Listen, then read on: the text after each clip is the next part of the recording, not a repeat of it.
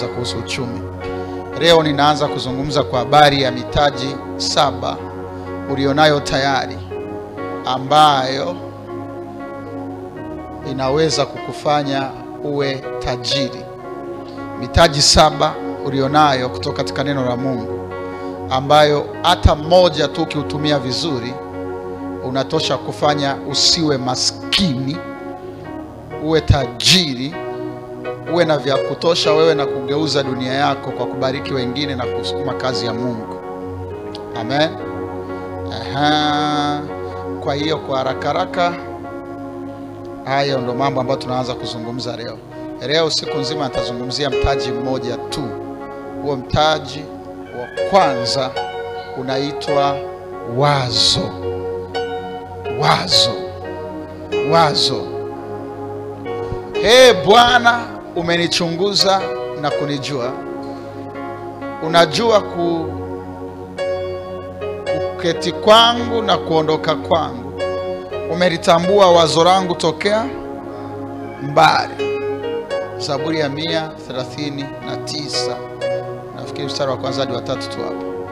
E Bwana, umenichunguza na kunijua, unajua kuketi kwangu na kuondoka kwangu, umelijua wazo langu tokea mbali. Zaburi ya mia 39 mstari na wa kwanza na wa pili hapo. Sasa ah, hakuna mtu anaweza kuwa tajiri bila kuwa amepata wazo ambalo ameliamini, ameliweka kwenye matendo kwa mwendelezo mpaka likageuka utajiri. Hakuna mtu yeyote duniani unayemfahamu ambaye ni tajiri ambaye hakutajirishwa na wazo. Hayupo. Hakuna mtu yeyote tajiri unayemjua duniani ambaye anachokifanya sio wazo.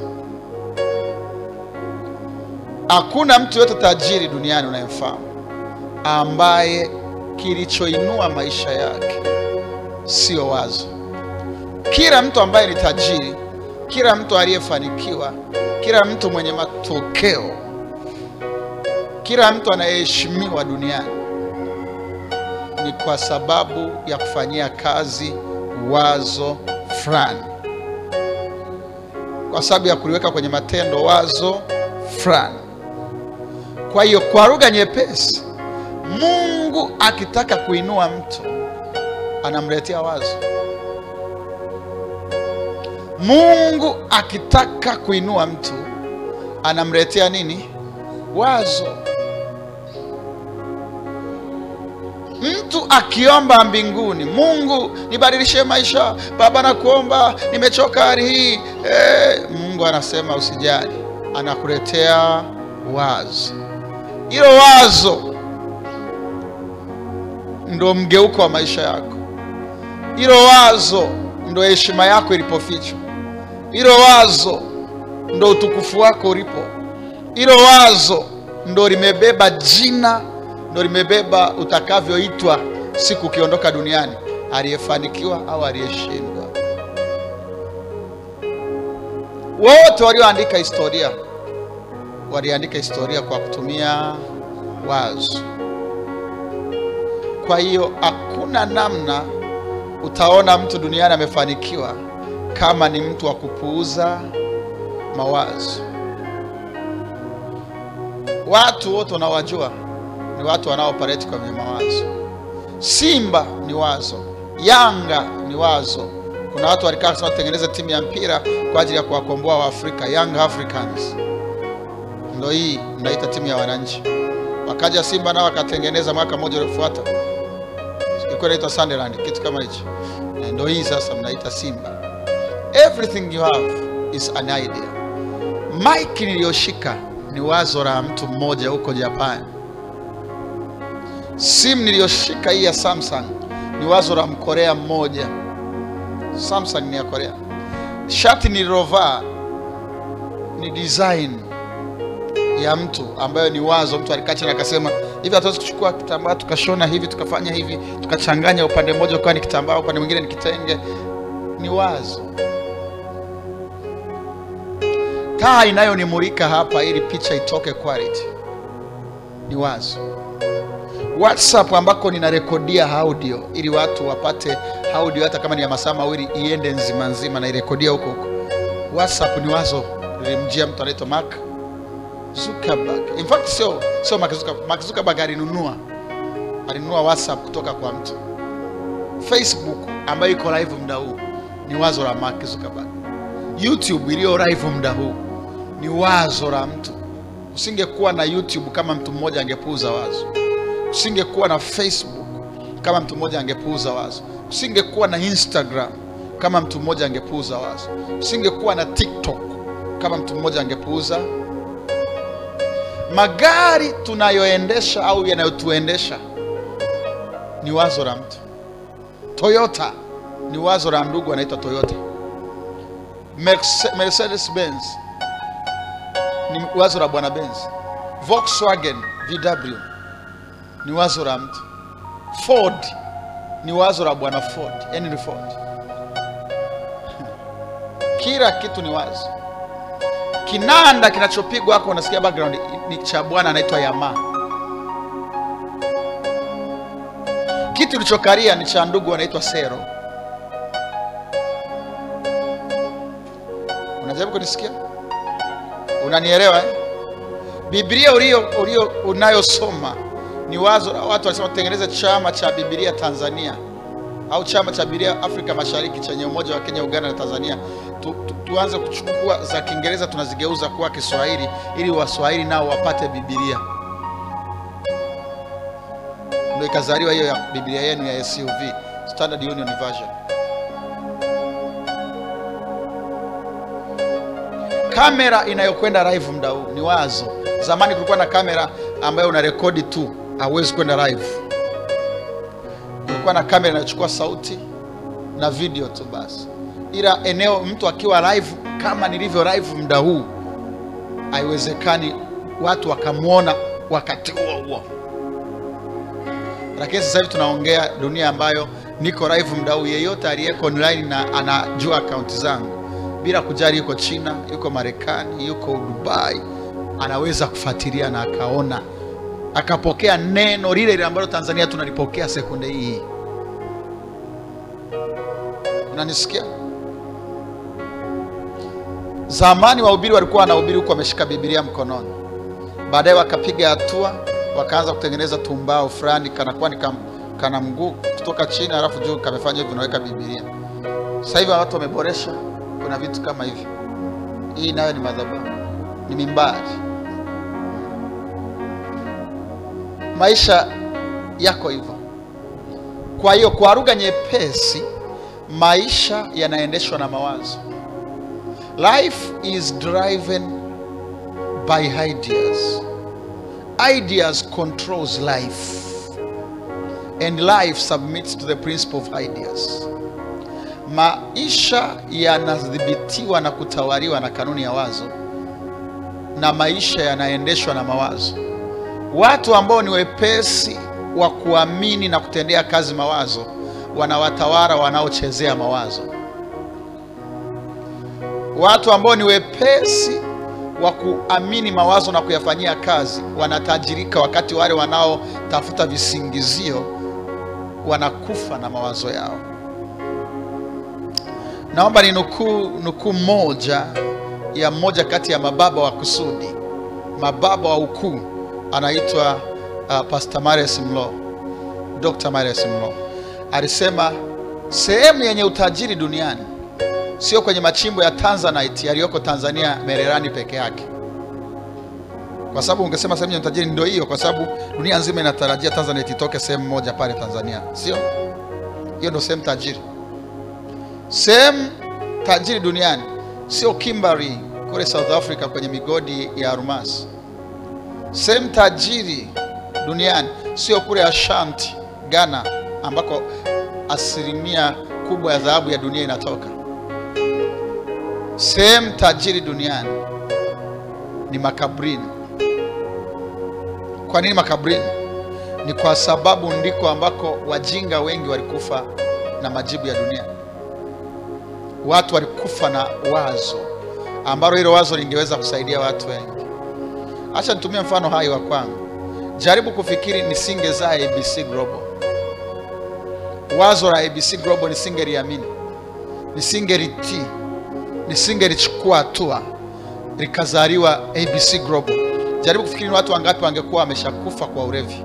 Jaribu kufikiri ni watu wangapi wangekuwa wamekufa kwa ukimwi kwa sababu ya zinaa. Jaribu kufikiri ni watu wangapi ndoa zao zingekuwa zimeharibika. Jaribu kufikiri ni watoto wa mtaani wangapi wangeongezeka kwa sababu baba na mama wameachana, ila walikuwa wanakaribia kuachana, wakaja ABC. Au mke alisaidika, mme akafata baadaye, ndoa ikapona. Jaribu kufikiri watu wangapi wasingekuwa wangekuwa wanahangaika kujitafuta. Nasikia wito ndani, sijui nianzia wapi. Kumbe ni watu wa, wanaopaswa kuwa trend ABC au kutumika na ABC, ila aliyepaswa kufanya hayo aliogopa kuanza, aliogopa kuamini wazo, akasema sina hera, sina drums, sina vyombo, sina jengo, sina kodi, sababu zote ambazo watu wanazitoa ili wasifanyie kazi mawazo. Hata mimi nilikuwa nazo. Nani ataniamini? Watu wataachaje makanisa yenye majengo asari chini ya miti? Sababu zote ambazo ulizitoa hata mimi nilikuwa nazo na ningeweza kuzitoa na ABC singekuwepo. Wakati tunakuja Dar es Salaam kuanza kanisa, tulianza kwenye ngazi pale. Hizo ngazi wewe ungekuwa wewe unavyoziona una, una kwanza zimechoka, ni za zamani. Ungeamini mtu atakuja akae pale? Tukatoka kwenye ngazi tukaenda mbele, kuna frame ina joto hiyo, hatuna feni, watu wana sweti muda wote, wanapangusa jasho.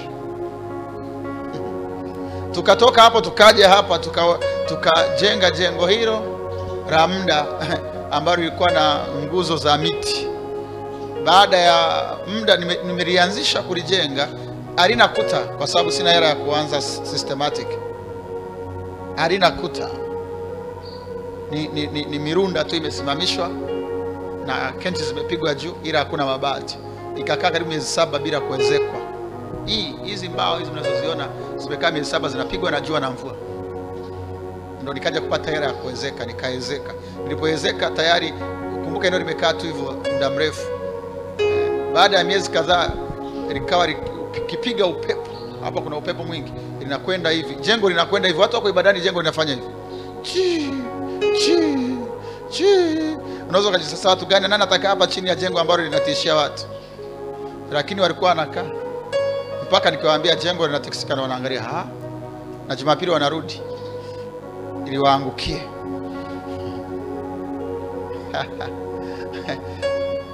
Haya hatua unazoziona hazikuwepo, lakini bila kuanza kulifanyia kazi wazo, hakuna namna utakuwa na kitu kinachoshikika.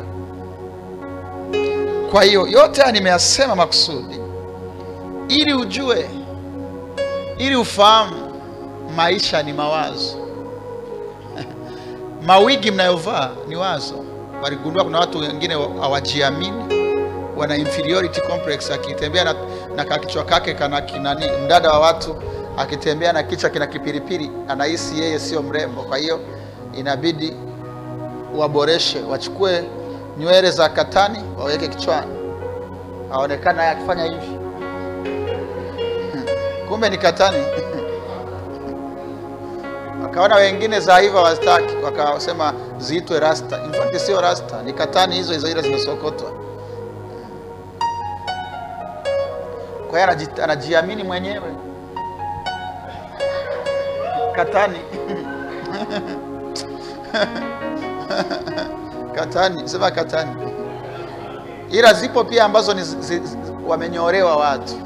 Mtu ana nywele zake ndefu, anafuga, anakwenda kiwandani, wanamkata, halafu anamletea Mwafrika asiyejiamini mmoja nywele zake ndefu, na anaonekana naye anazo mpaka mgongoni. Kumbe ukishika, umeshika nywele za, za, za mtu mmoja India, au za maiti moja India. Hey, mziko hadi za maiti. Hakuna mtu kufa na chochote, unaondokaje na nywele? Ni biashara Afrika. nywele ni biashara Afrika, unaondokaje? Kwa hiyo anahakikisha unaondoka na upara ili wamletee mrembo mmoja, slay queen mmoja. Watu wamepata mawazo watu wakagundua watu wana kucha zao kama za bibi zao. Unajua kuna, kuna mabinti wana kucha yani ni ya kiume, wakasema hawa- hawajiamini. Kwa hiyo wakaamua kuwaletea kucha bandia za kubandika. Nakuta mtu ana kucha ndefu hiyo eh? agusi chochote, anachoweza kugusa ni kikombe cha chai, hawezi hawezi kufua, hawezi kufanya kucha zake zitabanduka. Anasema nafuria mashine, au binti wa kazi atafua. Yeye kucha zake ndefu hivi kama jini. Mimi na ninyi mpaka mfe. Watu hawajiamini. Sikia wigi lake likidondoka chini, unaweza ukafikiri ni watu wawili, kuna mtu amekatwa kichwa. Eh. Notebook unayoandikia notes ni wazo la mtu. Kalamu mnayotumia kuandika haikutoka mbinguni, hakuna. Kila kitu unachokitumia duniani kimeanzishwa na mwanadamu. Kiatu unachovaa, miundo mbalimbali ni wanadamu. Milango mnayotumia kwenye kwenye manyumba yenu, madirisha, sijui unasema aluminium, whatever you, you, you, you mention this life is somebody's idea. Simu, evolution ya simu kutoka simu ya mezani iliyogunduliwa na John Alexander Bell, kutoka kwa Alexander Bell zikaja vi- vi- vi- simu za vibatan mnaita viswaswadu, toka viswaswadu mkaja sasa za kupangusa androids na na, na, na, na nini na iPhones na whatever window phones eh. Maisha ya kwenda hivyo.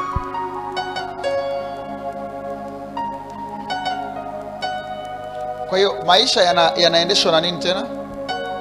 Ongea kwa sauti, ongea kwa sauti. Sasa haraka haraka nikupe maana ya wazo. Wazo ni mradi wa Mungu. Wazo ni mradi wa Mungu ambao alipaswa aje kuufanya mwenyewe.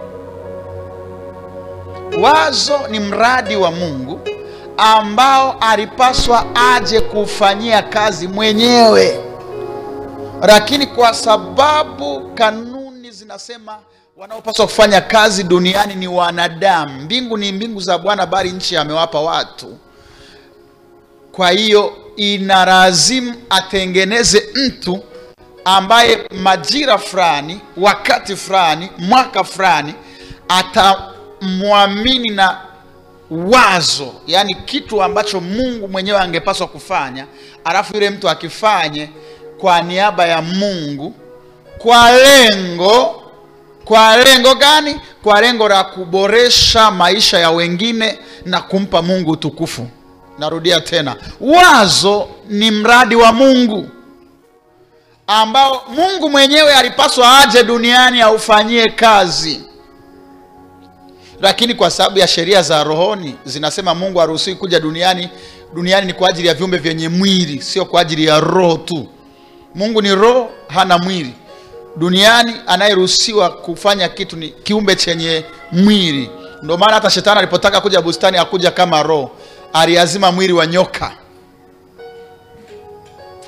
Kwa hiyo ni mradi wa Mungu, wazo ni mradi wa Mungu ambao Mungu mwenyewe alipaswa kuja kufanyia kazi duniani, lakini kwa sababu ya sheria za rohoni, Mungu analazimika atafute mwili. Huo mwili ndo huu uliovaa wewe. Kwa hiyo mtu anazaliwa mwaka aliozaliwa, majira aliyozaliwa, ili ikija kufika miaka kumi na tano ijayo apate wazo fulani. Akija kuwa na miaka ishirini, kuna wazo atampatia ambalo akilifanyia kazi litaboresha maisha ya wengine. Ndo lengo la wazo, kuboresha maisha ya wengine au kuwarahisishia wengine maisha, kuwaboreshea maisha au kuwarahisishia maisha wengine waliobaki, lakini pia kumpa Mungu utukufu, na tatu kuyaboresha maisha ya aliyeliamini na kulifanyia kazi. Kwa hiyo wazo lina, lina kazi kubwa tatu. Sikiliza, wazo lina kazi kubwa ngapi? kazi ya kwanza ni kurahisisha na kuboresha maisha ya wanadamu wengine. Ndo kazi ya wazo lolote. Kurahisisha na kuboresha maisha ya mwanadamu mwingine. Abc global sio kwa ajili ya kumboresha kabigumia ni kuboresha maisha ya mrevi mmoja ambaye angekuwa amekufa. Mzizi mmoja ambaye ukimwi ungemuua mtenda dhambi mmoja ambaye angekwenda motoni familia moja ambayo ingevunjika kwa sababu mwanaume ni mrefu kupindukia. Ila kwa kutana na kabigumira na abc amefunguliwa ndoa yake na amani. Kwa hiyo uwepo wa abc unaboresha maisha. Unarahisisha maisha wengine.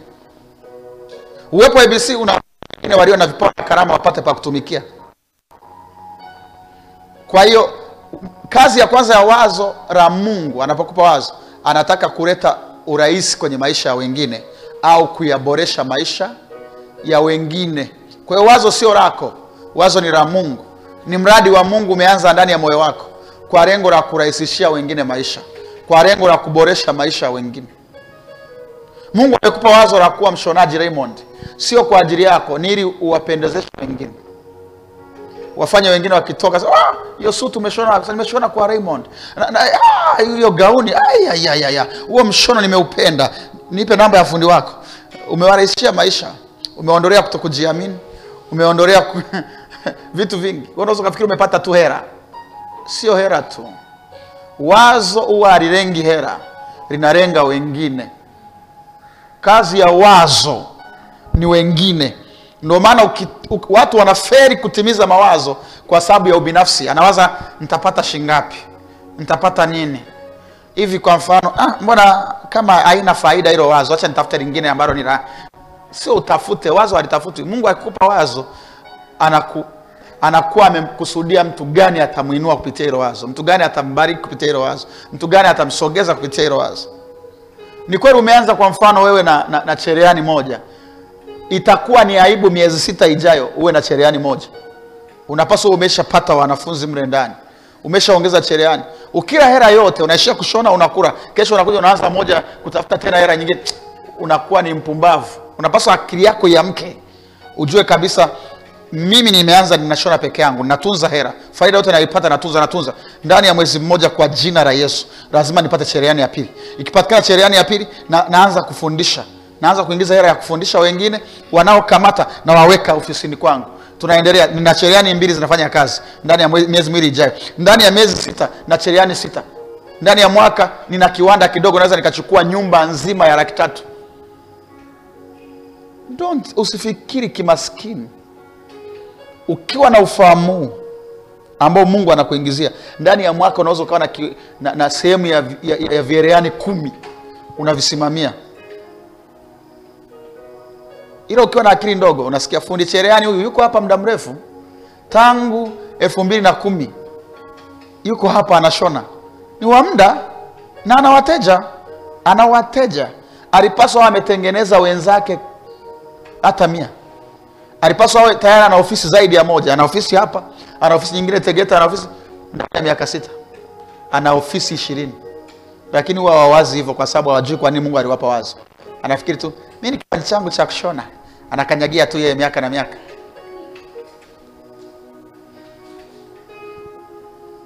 Mungu akikupa wazo analenga kuinua wengine. Mungu akikupa wazo analenga kuboresha maisha ya wengine. Sio kwa ajili yako tu. Analenga kurahisisha maisha ya mtu mwingine. Kwa hiyo unaweza ukaelewa ukipuuzia wazo umeumiza maisha ya mtu. Ukipuuzia wazo umeumiza maisha ya mtu mwingine ukipuuzia wazo umemkwamisha mtu mwingine.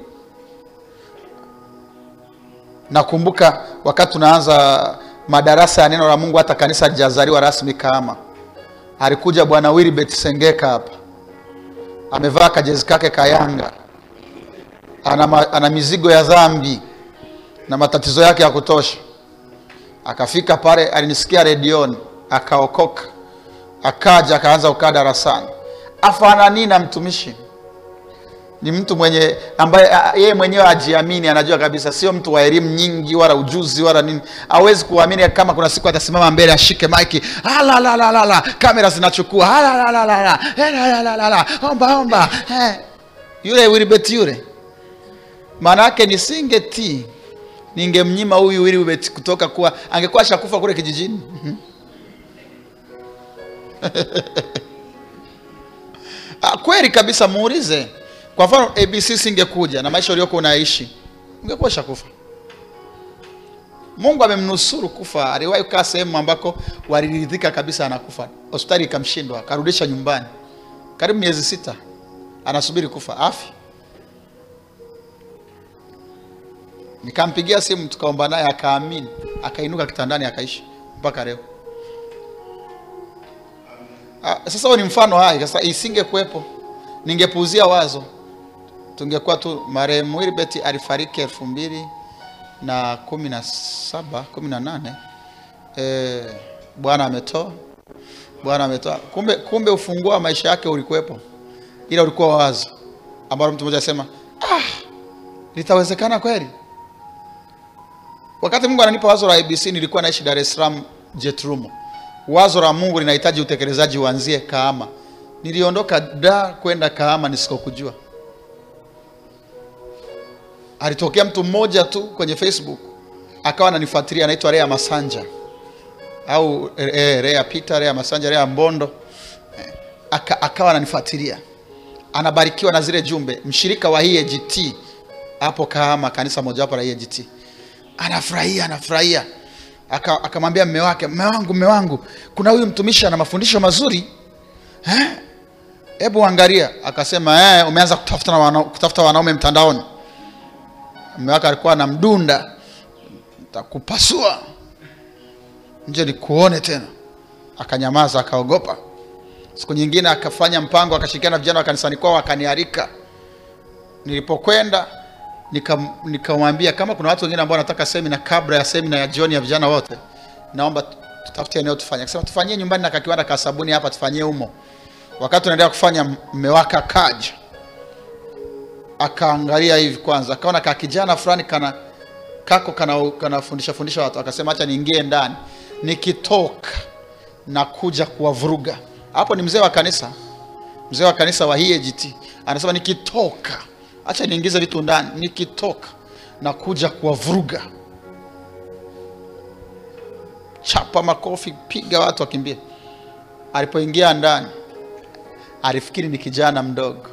Akujua mimi ni, ni sawa na wazo nilionalo akujua ile ni global imesimama pale inafundisha. Global product. Inazungumza mtu mwenye majibu ya dunia anazungumza. Alifikiri mimi ni sawa na mwanzo wangu. Mimi sio ule mwanzo. Mimi ni ule mwisho. Mimi ni ule mwisho kanisa litakalokuwa kila mahali kabla yesu hajarudi. Mimi ndo, ndo lilikuwa sasa liko pale linahubiri lile kanisa liloko kote duniani ambalo linasubiri muda tu lilikuwa linaendelea kufundisha watu taratibu. Na kuja kuwavuruga. Akujua hata kilichotokea. Alipofika sebreni nguvu zikaanza kuisha. Hana cha kufanya. Akashindwa cha kufanya. Na amejipanga kuja kutuvuruga. Akashindwa cha kufanya. Siku ya kwanza siku ya pili. Mwisho wa siku akaungana mke wake kwenda kuwaga kanisani kwao wao washirika wangu hadi leo.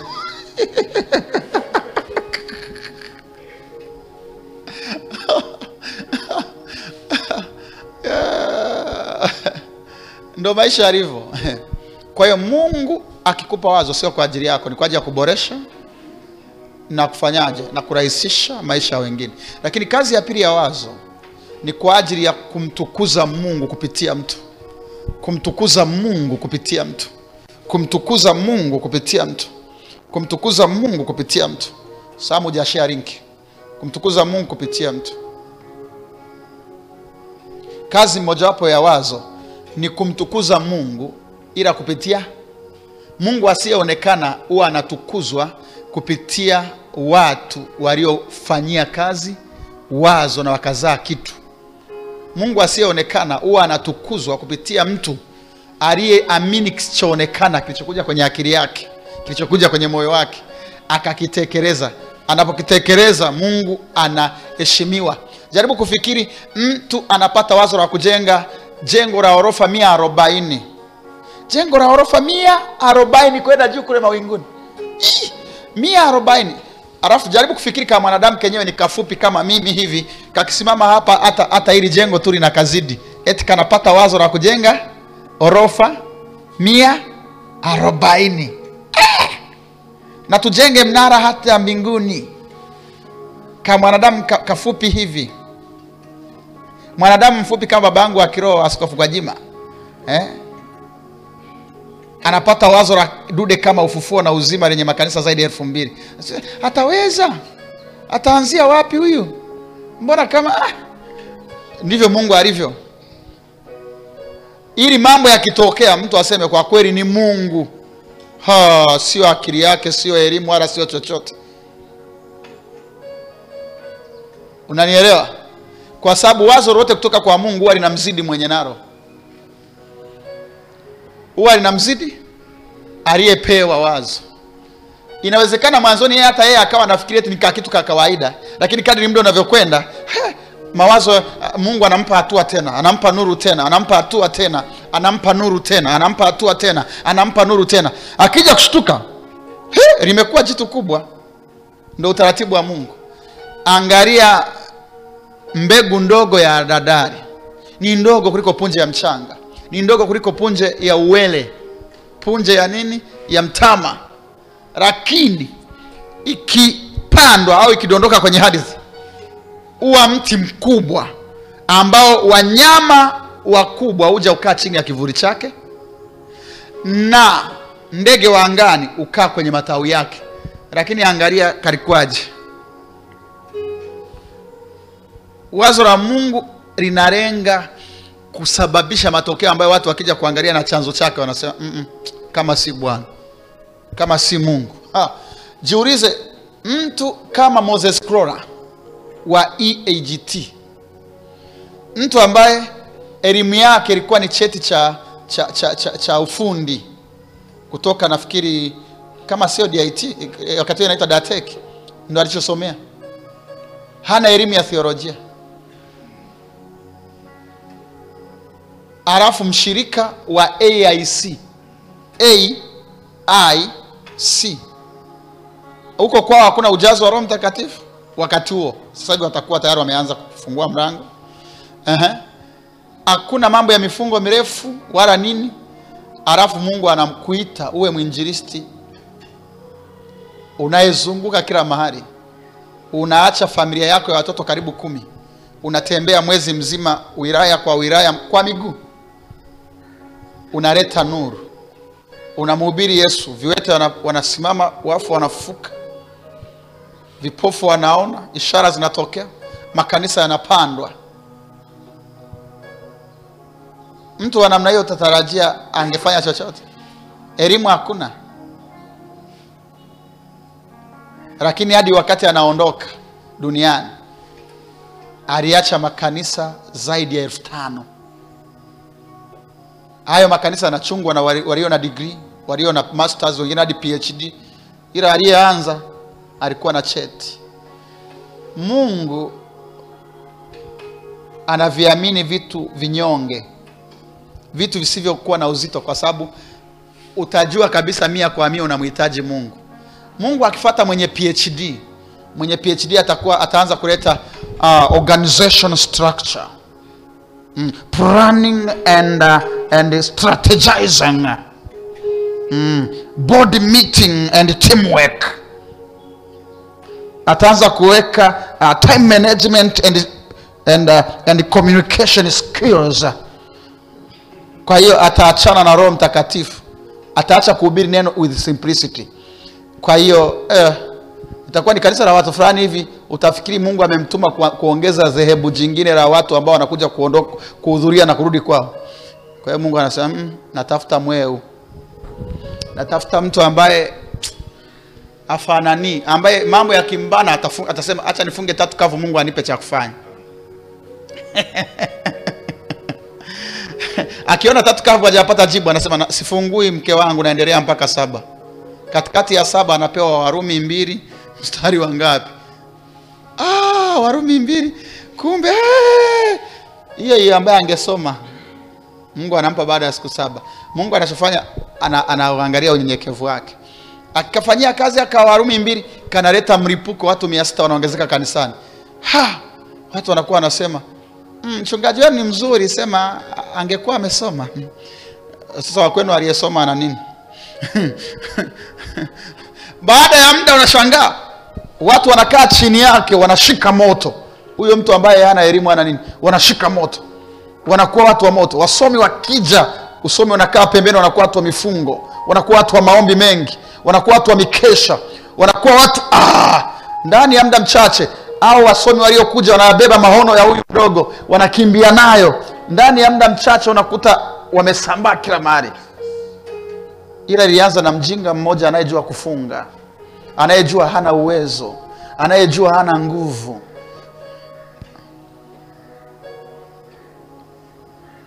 jaribu kufikiri mungu analeta wazo kwa mtu mwenye kigugumizi. Nenda kawaokoe wana wa israeli. Unahitaji kwenda kuongea na farao. Negotiation skills and diplomacy. Ehe. baba sijui kuongea. Hiyo baba sijui kuongea hiyo ni dakika moja ndo inatoka hilo neno. Baba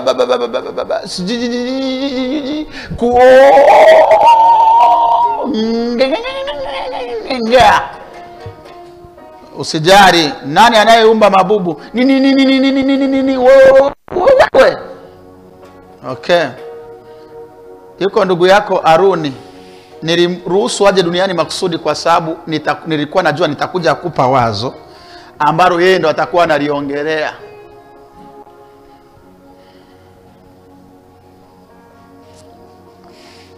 jamaa na kigumizi chake akafika kwa farao farao farao eh, eh, eh, eh. toa huyu anapigia kelele. Toe. Ungekuwa unaona mungu hekima ya mungu ilivyo juu sana. Wewe we unachochagua hivyo? Unachagua miriam cha maneno. Miriam kaongee ila mara nyingi watu wenye uwezo mkubwa hawafanyagi chochote zaidi ya kuwa watumwa wa watu wasiotarajiwa. Watu wengi ambao wana uwezo mkubwa ndo wanaishia kuwa uh, meneja wa kiwanda kimojawapo cha baharesa aliyeishia form 4 yaani hao walio uwezo wao wana, wanapenda vinavyoeleweka tayari vimeshakuwa na umbo tayari vina vinavutia. Ndio naomba kazi ila kwenda kuanza zero. Hiyo riski nani anataka? Ha, kwa nini ufanye kazi isiyokuwa na security? Eh, endelea kusubiri security. Watu wengi ambao wana viakili vile vya darasani hawataki shida. Hawataki kwenda kuanza anakuambia nina mikakati hapa ndani ya kuja kuwa na shamba kubwa la, la, la ng'ombe wa maziwa. Halafu hao ng'ombe tunakuwa tunavuna warau kwa siku lita elfu moja tunazipaki mpaka inakuja kuwa kiwanda. Nenda kaanze sasa na ng'ombe mmoja. Wewe ng'ombe mmoja hapana. Naendelea kukusanya mtaji naendelea kukusanya mtaji. Miaka kumi ijayo lazima nianze. Miaka kumi ijayo eh? wazo umelipata leo? Miaka kumi ijayo haya endelea. Unakufa naro wewe mweu ila ile wazo likimjia mkulima eh, mtu wa kawaida la saba oh, nafikia ana muda. Anakwenda kusema ah, okay. anakwenda anaanza. Ng'ombe wake mmoja anakomaa naye anamlishia mwenyewe. Mtu ambaye hajasoma ahesabu muda. Anakosa ng'ombe mmoja sasa mm, mwaka mzima nimemlisha ng'ombe mmoja ndo aje kupandwa. Mwaka mzima amepandwa. Yeye mtu ambaye hajasoma ahesabu muda msomi. Ha, mwaka mzima mi nakomaa na ng'ombe mmoja. Si bora niwe napata mshahara Ah, hapana acha nitatafute kazi. Ili nije nije nikope milioni 25 kwa wakati mmoja. Kwa msomi anasubiri siku atakapokuja kukopa milioni 20 wakati maskini anaanza ng'ombe. Miaka mitano ijayo msomi hajawahi kukopa bado. Kwa sababu hela haitoshi. Na wazo analo kwa hiyo huyu maskini yeye mwaka wa tano ana ng'ombe kumi tayari wa maziwa. Anavuna lita arobaini kwa siku. Anakwenda kama utani miaka kumi ijayo ana ng'ombe hamsini wa maziwa miaka ishirini ijayo ana ng'ombe mia tano wa maziwa akija kuambia nilianza na mmoja anasema "Ah, matajiri wana sifa anajifanya eti anataka kutudanganya alianza na mmoja eti alianza anauza kahawa kariako baresa bwana ana vituko eti kahawa kariako hmm. hmm. hmm. sio anatuonaje hmm. Hao ndo wasomi sasa. Someni mwajiriwe. Si hamtaki kuamini njia rahisi mungu aliyoiweka ya kuishi kwa wazo? Someni tuwaajiri. Natafuta mwasibu na kuweka. Nakupa laki nne yako. Hmm. si ndo mnavyotaka? Amtaki kuamini mungu anayewaongelesha kupitia mawazo? Eh, unasoma zako huko una degree na unatafuta kazi hakuna nakupeleka unakuwa unaso, unasoma udereva unakuwa dereva wangu na kulipa laki sita ambayo inalingana na degree yako inapoanzia. Eh, unafurahi mwezi mzima tuko hapa. Paki hapa. Kaa chini subiri nimalize kuhubiri. Unasikia raha mwenyewe nalipa laki sita. Wakati na kila siku ukiwa umekaa hapo chini mungu anakuongeresha. Ukiwa umekaa kwenye hilo gari mungu anakuambia kuna kitu unaweza ukafanya. Umekazako naogopa kujaribu. Nataka security. Mwambie jirani yako nataka security. Ila mwambie ila nataka security camera